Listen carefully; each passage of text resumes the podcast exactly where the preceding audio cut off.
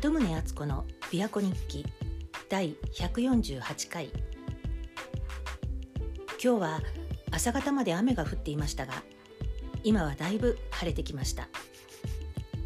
琵琶湖もその上空も薄青色です。さて私はこの秋以降3回入院してでようやく体の不調の原因が突き止められて薬による治療が始まりました。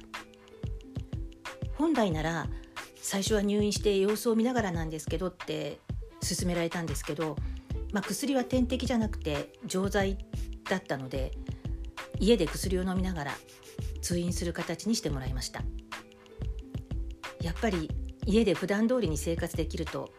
全然違いますよね。朝琵琶湖に昇る太陽を眺めながらゆっくりと自分の好きな朝食を食べて家族を見送ってで家事をするだけでも気分がすっきりします。仏壇に手を合わせたりあとお物販を食べに来るスズメを観察したりとか。それと実はこの間から日課として写経を始めたんです。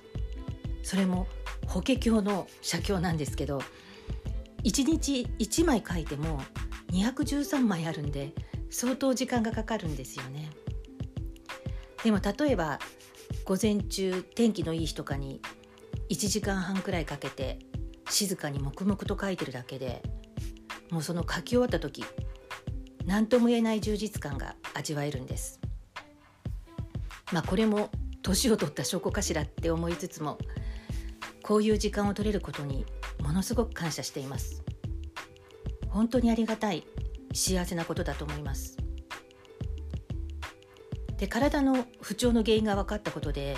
気持ちもすっきりして。でもこの病気はとりあえず自分で特に注意することはないってお医者さんに言われてるんですけどそれでもやっぱり体にいい生活をしようっていう意識になってますしだから生活習慣も食生活もますます健康的になってきてます。写経した後も体が固まってしまうからって必ずストレッチをするようにしてますし寝る前にもまた同じようにストレッチをするようになって食事の時間や量も今までと同じようにちゃんと気をつけてます。だから長い目で見ると実はこの病気のおかげでたくさんいいことが生まれているように思います。で今日はこの薬による治療が開始になって初めて病院に行ったんですけど検査結果は良好で薬がバッチリ効いてるみたいです。もちろん副作用はあるんですけど、まあ、今はその副作用よりも喫緊の大問題を解決することが先ですから速攻で薬が効いてくれたことに感謝しています。あとはもう副作用に気をつけながら気長に治療を続けるつもりです。で今日担当の先生に原因が分かってほっとしましたって言うと先生も本当にそうですねって喜んでくださって帰り際に良いお年をって笑顔で挨拶してくださってなんかそれを聞いただけでありがたくて涙が出てきちゃいました。まあ本当に年のせいか涙もろくなってるんですかね。本当に本当に感謝の気持ちでいっぱいで目がうるうるでした。こんな幸せな気持ちで家に帰って年を越せることになってああ生きててよかったなって思います。この素敵な世界でもっともっと生きていかなきゃって思います。まだきっと私にできることがあるだろうからってそんな気分です。昨日も朝から天気が良かったんで思い立って家のお掃除をしたら本当に気分がすっきりして自分から少し動いて何かするだけでこんなに気分も自分の世界も明るくなるんだなって実感しました。自分から働きかけると必ず何かが返ってくるんですね。それが宇宙のエネルギーの法則なのかもしれません、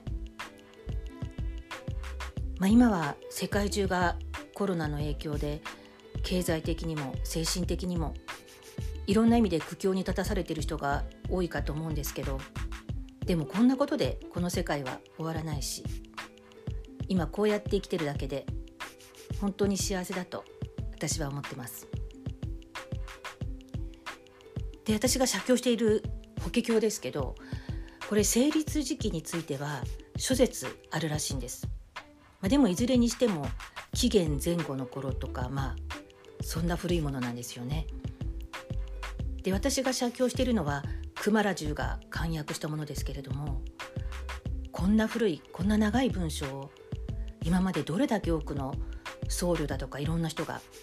大切に写してきて学んできて読んできてそこにどんな思いを込めていたのか。それが現代でも多くの人に写経されて読まれ続けていてもう本当どれだけの人の思いがここに込められてるんだろうかって思うとその同じ一字一句を書き綴っていくことに本当に感動を覚えます。でそういう無数の人たちとつながれるようなひいてはその宇宙のエネルギーにまでつながれるようなちょっとそんなワクワクした気持ちで写経しています。まあもちろん邪念も入ってくるんですけど今このポッドキャストを聞いてくださっているあなたともこんな形でつながっていることに不思議なご縁と感謝を感じて2020年最後の琵琶湖日記を終わります来年がより良い年となりますように